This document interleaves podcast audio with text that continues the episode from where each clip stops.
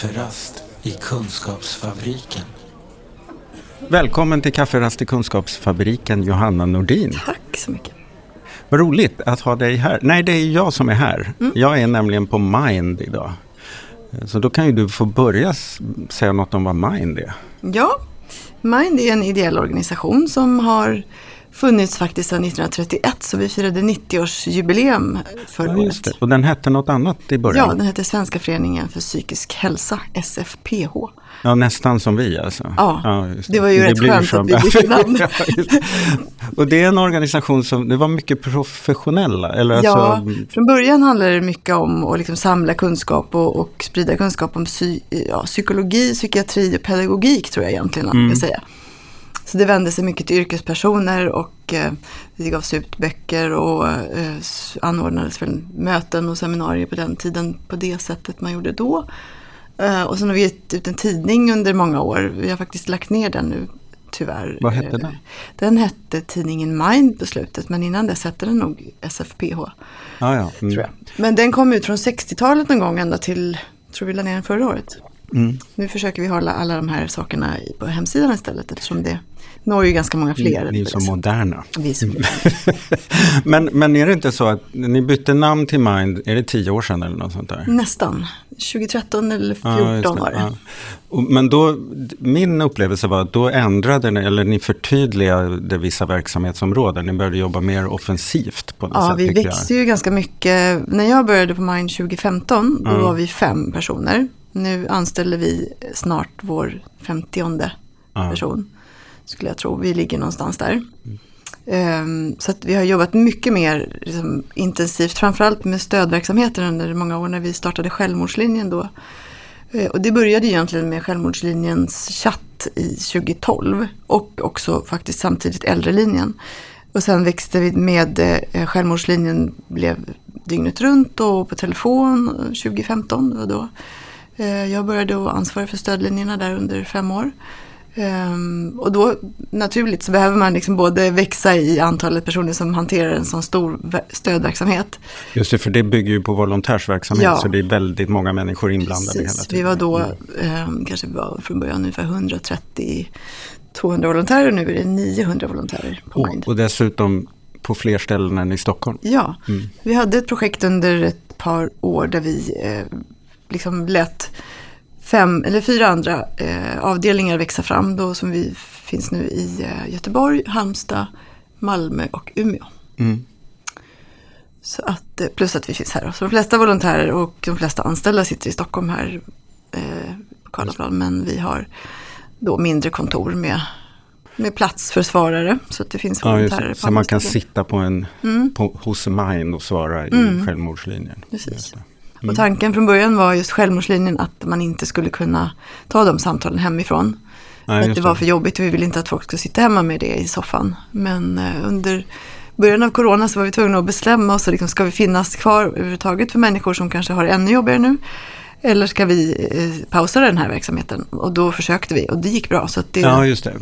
Så nu sitter man oftast hemma? När ja, man... många väljer mm. det fortfarande. Mm. Sen är det väldigt många som är sugna på att komma tillbaka till kontorsgemenskapen mm. liksom, och så. Så att vi har just också det. alltid folk här. Mm. Så det är kul. Ja. Um, men vi ska prata lite specifikt om ett projekt som du jobbar med, som mm. har med äldre att göra. Vad, vad är det det heter? Det heter psykiskt välbefinnande oavsett generation. Just Långt det. och härligt. OG kallar vi det för. OG. Det blir alltid något skönt arbetsnamn på sådana ja, Precis. Där. Jo, men det var ju det är ett postkodlotteriprojekt som startade i september 2020. Och då att det heter postkodlotteriprojekt är inte att det har med lotterier att göra utan ni har fått bidrag det från postkodlotterifonden eller vad det kan heta. Ja, ja, Postkodlotteriet. Ja. Det är ett drömprojekt som finansieras av Postkodlotteriet. Så är det. Om man nu mm. Men vad fick er att starta det? Jo, eh, men vi hade i många år eh, sett att äldrelinjen har vi ju haft och vi har fått in ganska mycket så här, liksom, tankar kring vad våra stödsökande säger. Volontärerna ger uttryck för och vi kan lyssna av på det sättet. Det är lite örat mot marken, liksom att ha stödlinjer. Vi får ändå mm. se det som en... Eh, Ni får mycket berättelser. Vi får det och mm. vi ser ju det som en väldigt viktig väg, liksom att, att också ta deras berättelser och tankar och åsikter och föra dem vidare. Lika viktigt som de eh, evidensbaserade kunskapsunderlagen vi gör så behöver vi liksom ha med oss rösterna. Mm. Eh, och då har vi under åren sett, men också inte bara där, utan jag menar, i samhället i stort så har vi, det pratas mycket ändå om äldres situation. Eh, att man inte riktigt har samma möjligheter till stöd och vård vid depression till exempel. Det var nog den utgångstanken tror jag. Alltså varför blir det så att när du så fort har fyllt 65 så är det liksom inte lika viktigt att eh, du får rätt hjälp och stöd utan det anses mer som att... Eftersom ja, men, du inte ska gå tillbaka till jobbet. Mm, mm. Lite så. Ja, till och med var ju poängsystemen lite satta så i primärvården att, att du får mer poäng kanske för att rehabilitera en person tillbaka i arbete. Jämfört med att bara rehabilitera någon till att börja må bra. Ja, mm. det liksom räknas mm. kanske inte riktigt på samma Nej. sätt. Eh, nu kanske det inte förhoppningsvis är så längre, men det har ändå funnits den tanken. Och, mm. och också det här sättet att se på äldre. Ja, men det är väl inte så konstigt att man mår lite sämre när man blir äldre. Det är väl naturligt. Mm. Och det är klart att det finns naturliga orsaker till varför man mår sämre när man blir äldre. Men bara för det behöver man ju inte låta bli att försöka göra någonting åt det. Nej. För det finns väldigt mycket bra sätt att eh, få, få hjälp för en depression när man blir äldre också. Mm. Och äldre personer är ofta ganska så motiverade till att ta emot samtalsstöd till exempel.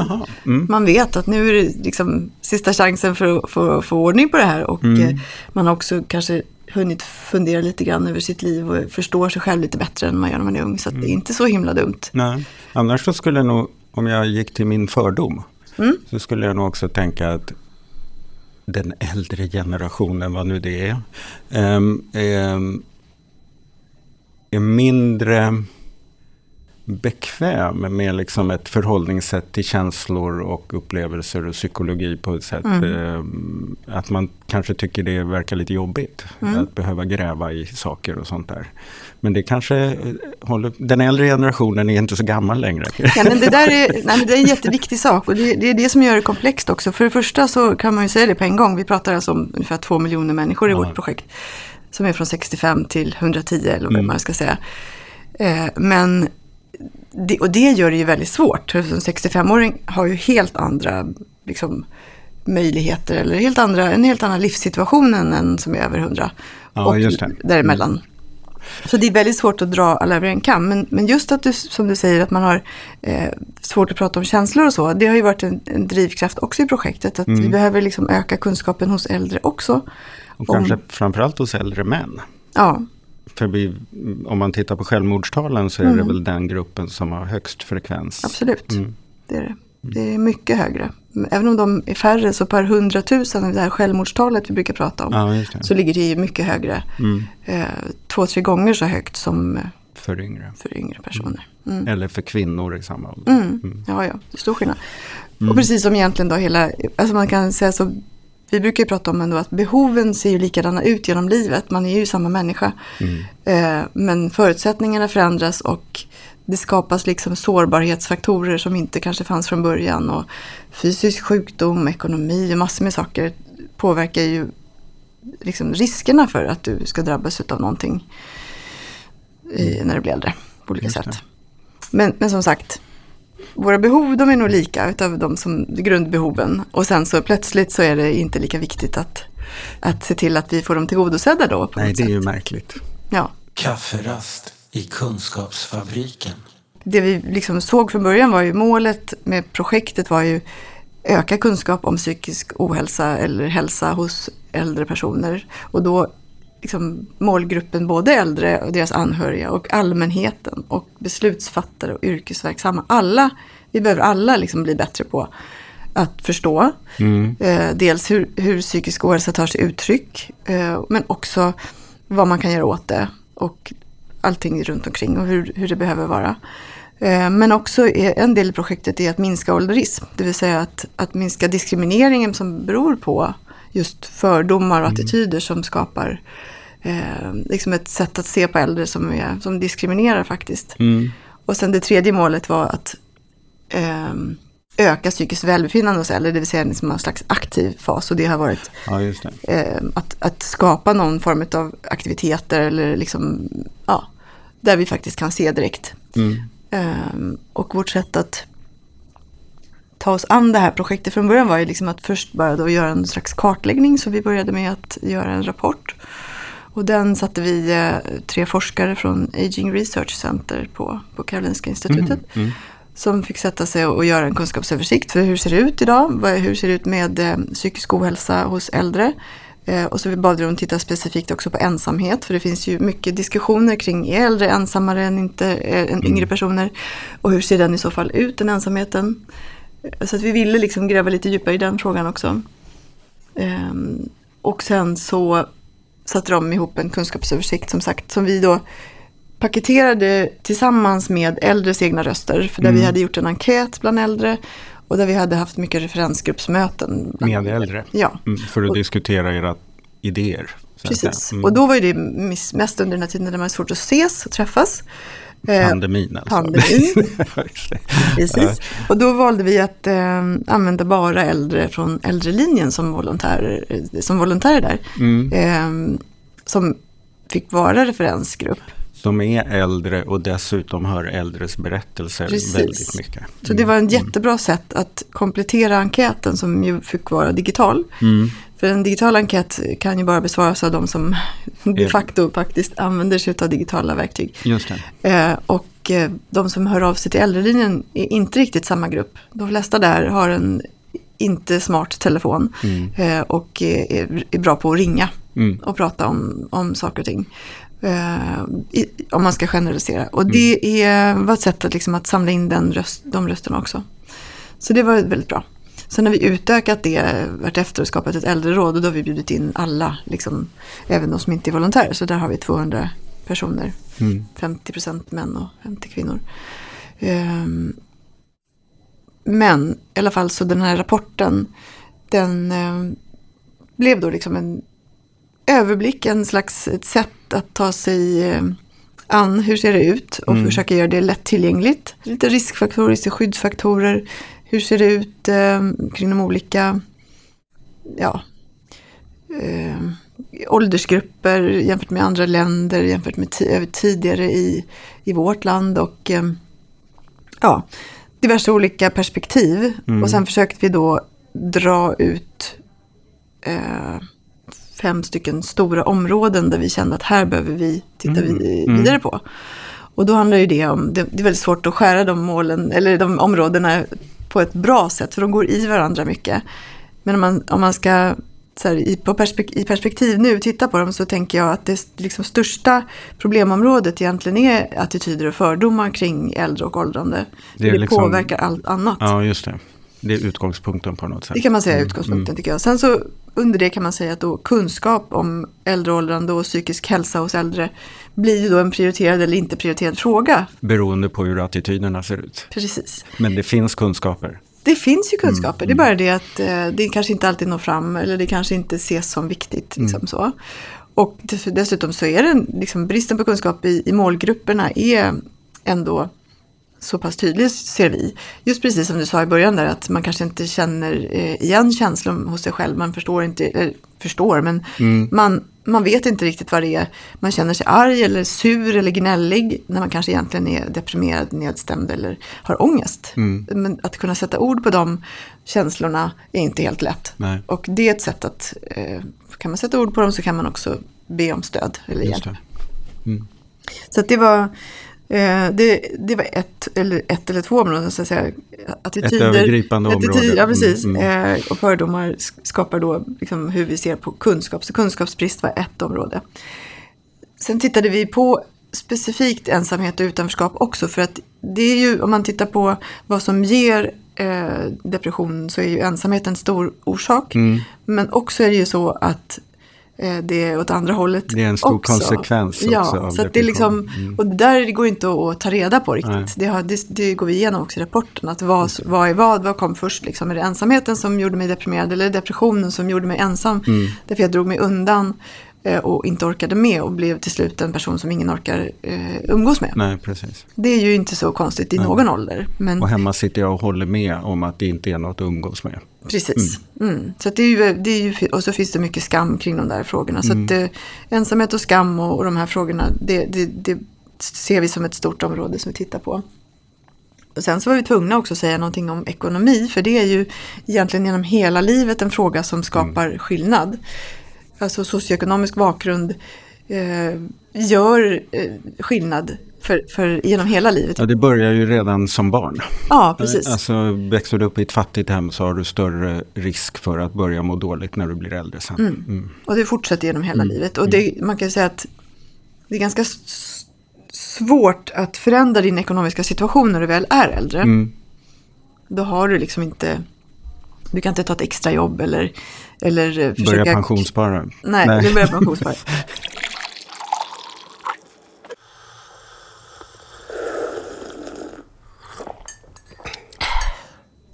Ibland så när vi har referensgrupper och vi pratar med människor omkring oss så är de så här, men vi gör det ju jättebra, jag känner inte alls igen mig i det där. Så det ska man ju klart för sig att eh, det är ju, de flesta har det ju jättebra även efter pension. För vi har ju liksom ett samhälle där vi har ändå de flesta mår bra. Liksom. Men jag tänker att det som är, känns så viktigt för mig det är ju att, att eh, belysa det som inte är bra. Ja, det vi måste göra det, liksom ändå. precis. För jag tycker att alla skulle få ha rätt till Mm. livets glada dagar som den här. Och eko- som du är inne på, ekonomi kan vara en faktor. Ja, precis. Ehm. Och det gör ju rätt stor skillnad. Om du tänker att man, man har jobbat hela sitt liv och så har man tänkt när jag äntligen går i pension så ska jag, få, då ska jag ut och resa. Jag ska, göra, jag ska gå på teater, jag ska börja gymma och jag ska träffa kompisar och, och så. Och så plötsligt så har man inte råd att åka, för det är för dyrt. Man har inte råd att gå på teater, man har inte råd att fixa sina tänder. Eh, så man vill helst inte visa dem. Och plötsligt så är man rätt ensam eh, och instängd liksom, för att man inte känner att man kan eller man faktiskt inte kan. Mm. Man ska ha en jäkla drive då. Ja, det ska man. Och ehm, ja, men det, blir, det är mycket skam kopplat till ekonomi också. Så att man skäms för att säga att man inte har råd att följa med om andra gör saker som är roligt. Så då drar man sig undan och så blir det en ond spiral liksom, i det där. Precis. Ja, så det, det, ekonomi är ju en jätte, jätteviktig ehm, faktor i, i eh, psykisk Ja, hälsa i, Ja, alla precis. åldrar. Och plussar du ihop några av de här faktorerna, ensamhet och fattigdom, Mm. eller Eller för den delen tidigare erfarenhet av psykisk ohälsa, psykisk sjukdom. Du har levt med, med eh, ja, men, eh, faktiskt en, en schizofreni eller vad som helst som du kanske har haft ganska bra koll på genom livet. Och så blir de här, eh, adderas det liksom riskfaktorer på slutet så kan det ju vara ganska tufft. Just men men eh, tidigare erfarenhet av psykisk ohälsa är ju en riskfaktor även. Och där kan det ju också vara så, det är väl också en sorts attityd att eh, man betraktar som att nu är du äldre, nu är du inte liksom ett föremål för psykosociala insatser utan nu är det äldrevård du får. Visst. Eh, att man så att säga diskrimineras i vad samhället tänker offra på dig. Ja, det är ju jätteovanligt att äldre personer re- remitteras till specialistpsykiatri till exempel. Ja, men vad är det vi behöver göra i det här projektet då? Vi behöver då eh, belysa de fördomar som gör att vi hamnar i det här sättet. Och det gjorde vi genom det här eh, seminariet som vi hade i Just det, det var det som fick mig att liksom få upp ögonen för projektet. Ja, diskriminerar vi vårt äldre jag? Ja, just det. Och det var ju utifrån en bok som Håkan Jönsson skrev som är eh, forskare och eh, professor vid Lunds universitet i sociala frågor. Ehm, han forskar om äldreomsorg och han har pratat med mycket äldre och med personal. Eh, och just belyser de här frågorna utifrån det sättet att liksom hur kan vi ehm, hur kan vi ens förstå hur det är att bli äldre när vi aldrig varit där? Och det gör ju att vi. Eh, men du vet ju inte hur det är att bli förälder innan du föder barn till exempel. Nej. Det är svårt att föreställa sig och det är ju väldigt svårt att föreställa sig när man är 18 att man ska, hur man ska känna det och vilka tankar och behov man har när man är eh, 80. Det, är ju, det kan man ju inte riktigt begära ens. Men man kan ju tänka att ett samhälle som vet att det är så här ändå, eller var min utgångspunkt med seminariet, om vi vet att det är så svårt att föreställa sig men vi, och vi fortsätter att organisera samhället som om det var en annan slags art av människor eh, som var de gamla. Ja, Eller de äldre. Det är inte vi utan det är de. Om vi vet att vi gör så. Och vi fortsätter att göra det felet. Så måste vi väl någon gång stanna upp och säga men hej liksom. Eh, vi måste kanske tänka om här. Om inte annat, rent egoistiskt så borde folk liksom ändå tänka, Ja, det. men när jag blir jag gammal hoppas ju att jag ska bli gammal. och jag kanske inte vill duscha bara en gång i veckan. Nej, just det. Eh, Jag kanske vill duscha varje dag eller jag kanske Ja. vill välja vad jag ska äta till mat eller, eller välja om jag får eh, eh, gå ut en stund varje dag eller om om Mm. jag vill prata med någon. Liksom. Så att det var ju utifrån den liksom, vinkeln som vi tittade på det här. Men på något sätt är det ju då som att varje vuxengeneration förnekar det där på något sätt. Mm. Eh, mer eller mindre medvetet. Och det är nog ganska omedvetet och dessutom har det varit så väldigt länge, förstår man när man läser den här Mm. boken som han skrev om ålderism. Eh, som jag då först fick ögonen för. Eh, men så det är ingenting sådär som jag känner att det är inget konstigt och ingenting som är just nu vi, vi jag som tillhör 60-talistgenerationen till exempel, att vi är extra dåliga på det, utan det har liksom varit så här. Och det är lite så i många andra länder också. Men jag tänker att man, om man upptäcker någonting ändå så behöver man så här, ändå titta på det. Möjligen blir det ju en fråga som blir mer och mer prekär ju äldre befolkningen blir. Mm. Alltså för att det gick väl an att förneka åldrandet om det var så att åldrandet var fem år i slutet av livet. Mm. Nu är det ju kanske 40 år i slutet av livet som man, Precis. som man ska vara åldring. Ja, det är en ganska stor del av Ja. livet, verkligen. Och där, det är också återigen liksom, där vi började tänka på det här med, ja men, jag hade en tanke om att eh, prata om att eh, livets höst ska bli den vackraste av alla årstider. Liksom så här att tänka att, ja men, vi vill ju se till att vi får ha det så bra som möjligt, eh, ända tills det är slut liksom. Just det. Och då kanske det handlar om att, handlar om att både få rätt till vård och stöd och vi har rätt till ehm, eh, att prata om, om funderingar som man har rent existentiellt mot slutet av livet. Att ha rätt att få ställa sig de frågorna. Vad, vad ser jag tillbaks på? Hur vill jag ha det de sista åren? Vi har ju haft mycket samtal med äldre som har sagt att åh, alltså mitt värde som människa det satt tydligen bara i min yrkesroll för, för nu känner jag att det, jag inte behövs Just det. Och bara få prata om de sakerna, liksom att det gick från ena dagen till att vara oumbärlig på jobbet. Andra dagen när jag vaknade så var kalendern helt tom. Och att många är rätt så oförberedda på vad det här liksom ändå sätter igång då. Och händer det samtidigt som du blir ensamstående eller liksom förlorar en partner eller, eller vänner omkring dig börjar dö. Just det, det är precis. Man, åldrandet kan ju, om man har de glasögonen på sig, ses som en serie förluster. Mm. Förlust av arbetsidentitet, förlust av partner, kanske förlust av kroppsförmågor eller själsförmågor för, för all del också. Sådär. Så att det, det, det, det kommer en ny typ av utmaningar som man inte... Alltså som, det var ett citat där som Håkan Jönsson hade i sin föreläsning på ert seminarium som jag fastnade för som jag tycker är tänkvärd. Det här att barn är de som ännu inte har blivit vuxna. Vuxna är vuxna och äldre är de som har varit vuxna. Och det där är, det, det ligger ju någon så otroligt otäckt i det. Att man liksom blir av med sitt, sin vuxenhet när man blir äldre. Och det är ju när det samtidigt borde vara bara att man får fortsätta att bli vuxnare.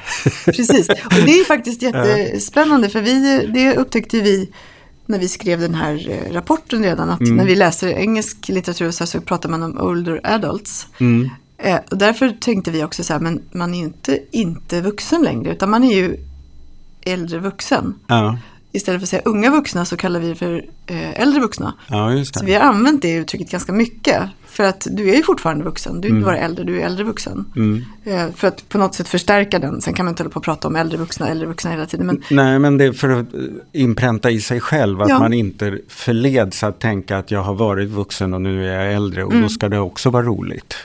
Men på, på icke-vuxet sätt. Vill- precis. Det är då det kan bli sådär att det kommer en trubadur till ålder, äldreboendet och mm, så ska man vara nöjd med bara det. man kan skicka Mora Träsk på en gång. Ja, men precis, det kan de göra. Ska man gå på tigerjakt? Ja, precis. Nej, men det är klart att det är, det, är ju, all aktivitet kan vara rolig, så det är möjligt att det är fantastiskt uppskattat med musik på äldreboenden. Men, men det finns ju så mycket annat också. Ja. Alltså aktiviteter kan ju se så väldigt olika ut och, och finns det två miljoner människor så finns det Jag vill antagligen ganska många. diskutera Tjechov. Ja, Ja. det är så himla mycket roligt. Men ehm, just de här olika sakerna som påverkar när man, när man slutar jobba till exempel. Eller om, man kanske aldrig har jobbat men man går ändå in i någon slags så här, ny fas när man, ja, Mm. där mellan 65 och 70 kanske. För det händer saker utifrån samhällets sätt att se på en som gör att saker, saker och ting förändras liksom. Ehm, och det var ju också ett behov vi såg då i, den här, eh, i det här projektet. Att då gör vi någonting som vi kan eh, rusta äldre för att kunna känna att men jag är lite förberedd eller eh, har man blivit äldre redan så kan man eh, läsa om eh, varför känns det så här och är det, är det vanligt liksom, vad ska jag göra? Så då tog vi fram eh, en, en guide som eh, Livets glada dagar för dig som fyllt 60, eller för dig som är 65 år. Från början så hade jag en tanke så här, men det blir ett vikt A4 med så här, liksom, känslor så här och, och, och Hur eh, många så här kan du göra för blev att få det? hjälp. Det blev 60 sidor Ja.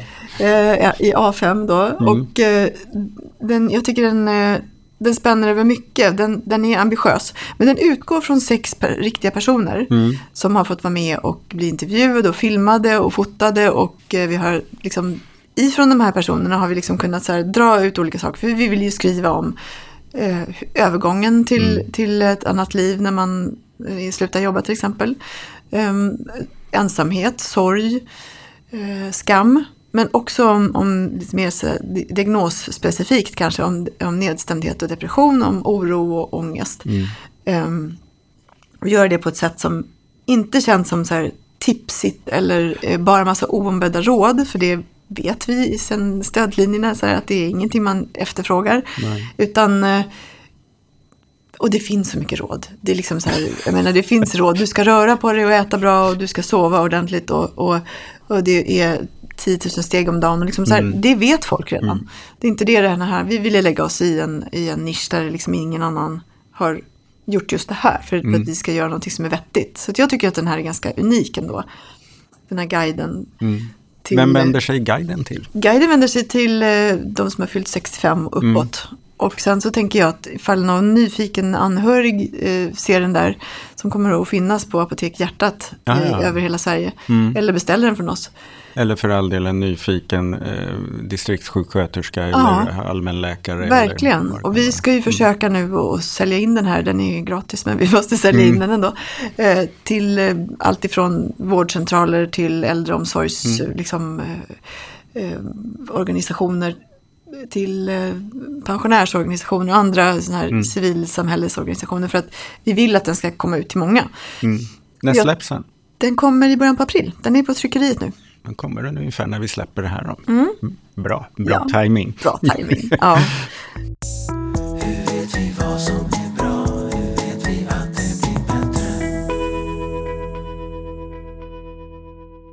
Men jag tänkte bita mig fast lite i det här med ålderismen. Mm. Alltså, jag är ju så pass gammal att jag själv faktiskt börjar känna att jag börjar bli lite äldre. ja. Och då, eh, då blir det ju väldigt fascinerande det här med att diskriminera sitt framtida jag. Liksom, hur ser jag på det här? Eh, kan jag föreställa mig själv när jag själv inte betraktas som vuxen längre? Vad fan gör jag då? Ehm, alltså, hur, och, och, framförallt, hur kan jag idag sitta och inte kunna föreställa mig det? Alltså, ehm, och, och i och med att jag... Det var väl därför hans, det där citatet tog så hårt på mig. För att jag känner att jag är ju en del av reproduktionen av det här synsättet. För det är så här vårt samhälle funkar och vi människor är ju samhället. Liksom. Ehm, men hu- hur kan man göra den där, hur kan man lura sig så? Eh, och sen så steg två är ju när jag sj- själv sitter där då i bästa fall och har blivit äldre och upptäcker att jag inte betraktas som vuxen längre. Hur gör jag uppror? ja. ja, precis. Men först, liksom, hur, hur kommer det sig att jag kan lura mig? ja. Vad tänker du kring det? Nej, jag tänker att det är, en, eh, det är nog en, eh, ett försvar vi har också. Mm. Att det är det här som att man inte vill tillhöra en grupp som verkar inte riktigt räknas med. Det är ju Nej. någonting som slår, slår på någon slags relä som gör att vi bara, nej men det verkar inte bra, jag vill inte bli äldre för då är man skröplig och man, man då, går dåligt och man ser dåligt och man, Mm. man eh, mår dåligt. Det ska ju inte jag göra. Eh, Jag vill inte vara en sån. Och därför så är det liksom, nej men det är någon slags försvar. Eh, Det tror jag är Mm. Är naturligt. det som liksom. när de som ännu inte har barn tänker att när jag ska ha barn så ska de inte skrika. Mm. Mm. Och de kommer aldrig skrika. Nej. De kommer bara vara glada och ligga och jollra och inte behöver de napp heller. Nej, precis. Mm. De kommer sova hela natten. Så, så, nej men jag tror att det är det. Det är ett försvar vi, vi har och det tror jag också framgår i den här eh, liksom, seminariet som han, Mm. han berättar om det. Hur det, liksom, det är mänskligt. Så Ja. är det. Det är ingenting annat än det. Men jag Men, ja, tycker det. det finns ju mänskliga saker vi gör som vi ändå får liksom syn på och tänker att men vi kanske ändå kan försöka Mm. se lite annorlunda på det. Och jag tycker det bästa eh, i det här projektet nästan har varit mötena med äldrerådet och, och de här referensgrupperna där vi har suttit och träffat mycket äldre. När man bara så här, men herregud vilken eh, lyx att få göra de här samtalen. Det är så, så otroligt Mm. roligt och klokt och genomtänkt och de, bara, de är sylvassa liksom. Och de vill. Och de, när vi har lagt ut mötestider så här, vi skulle någon kunna tänka sig vara med på det här, så bara smack säger det så är det fullt. Det, är, det är mycket vilja. Och sen är ju jag så där också att jag tänker då att men okej, det är många som vill. De andra då som är tysta och inte säger någonting, det, de måste vi hela tiden kämpa för. För det finns ju en stor grupp människor som har lika mycket behov och svårigheter och kanske mer, som inte har så starka röster. Just det. det Och kanske särskilt de då som, som sitter och skäms har blivit ensamma och deprimerade. Mm. Alltså det är ju inte de som eh, först anmäler sig till evenemang på Facebook. Nej. Eh, precis. Så det är de vi måste ha Mm. i åtanke och få med oss på tåget eller, eller liksom kämpa för. Mm. De som inte orkar kämpa själva. Så, så är det ju. Så att den här, eh, till exempel den här broschyren som vi har gjort, den eller guiden, den är liksom också skriven för att du ska orka läsa den när du är deprimerad till exempel. Mm. Att man har med sig det tänket. Att, och det var ett tydligt medskick vi fick också från äldrerådet. Så det får inte vara för krångligt. Eh, men ska inte heller kännas för liksom så här, barnslig. Så det, det är inte tanken. Utan det Nej. men det får man ju hela tiden tänka att eh, så är det ju alltid när vi ber eh, folk vara med i fokusgrupper eller referensgrupper. De som har ork och de som liksom eh, Ja, är vana och, och kämpa. Men så har är det ju i samhället geist. och då får vi Ja, liksom just tänka att vi ska vi, vi får ta hand om de som inte orkar också. Mm. Det är viktigt. Och det är jät- jätteviktigt för mig som har jobbat i vården att se det som att Ja. det finns ett stort gap där. Men också en andra sak som jag tänkte på som vi inte har pratat om här, men det här med att, att bli äldre och gå från att vara behövd till att inte vara det. Behovet av att känna att man har en meningsfull tillvaro är ju en jättestor eh, och viktig komponent i liksom, att må bra. Så meningsfullheten och det är ju, tänker jag, som våra volontärer som är äldre som, som har fortsatt att göra viktiga saker när de går i pension. De kanske har jobbat med helt andra saker men de kanske också har jobbat med samtal. Det, det beror ju på men då kanske man är extra sugen på att få fortsätta göra det. Men det är ju verkligen en, en så himla viktig sak att förstå att en, en sån enkel grej som att prata med någon på, på bra sätt eller lyssna ordentligt. Ett sätt att få vilken dag som helst att kännas mer meningsfull. Ja, det skapar ju så himla mycket värde för, för Ja, eh, om man är volontär eller man Då känner behöver man kanske inte, alltså det kan ju också vara så, förmodligen kan man ersätta drömmen om att ha rest jorden runt under hela sin pensionstid till att få no- ganska många vettiga samtal också. Det är faktiskt inte omöjligt. Nej, Jag tror det kan vara ganska rimligt. Men det är det. Men det är som man säger, man, man mår dåligt och man kan inte resa ifrån sig själv. Nej, men man, Mm. man, när man liksom är hemma kan man ju göra väldigt mycket. Man kan resa i, i sitt inre eller andras. Ja, Ja, just det. Och verkligen låta det bottna. Liksom. ja. Nej, det är superspännande. Det är det. Ni är ju inte riktigt klara med projektet. Ni ska släppa den här boken och sådär. Men vad, vad, vad, är det något i arbetet som du känner att du har kvar att upptäcka? Som du tänker att det här vill jag få lite bättre kläm på kring det här. De frågor ni har jobbat med. Vad roligt att du säger bok då. Vi, Som inte är en folder. som inte är en folder längre i alla fall. Nej, Nej men ehm, ja, vi, vi, eh, vi vill ju liksom, dels vill vi då lyfta så här, så här ser det Ämnet. ut, ämnet. Ja. Eh, så här kan du känna, så här kan du behöva tänka, eh, så här kan man, så här kan har andra tänkt i alla fall och så, det här brukar kunna hjälpa och liksom så som den här guiden är uppbyggd. Men samtidigt medan vi säger så här, du har rätt att få vård och stöd, så, så påbörjar vi ju vårt arbete som liksom blir vid sidan om där då. Det finns ju inte vård och stöd just nu. Nej, just det. Eh, Herregud, precis. alltså vi Mm, måste mm. verkligen jobba påverkansarbete här. För det är ju det som liksom ligger bredvid. Vi kan inte hålla på att säga det Du finns rätt, hjälp att få. men det finns inte. Nej, Ja, just det, det. det går inte att säga så utan att säga det andra.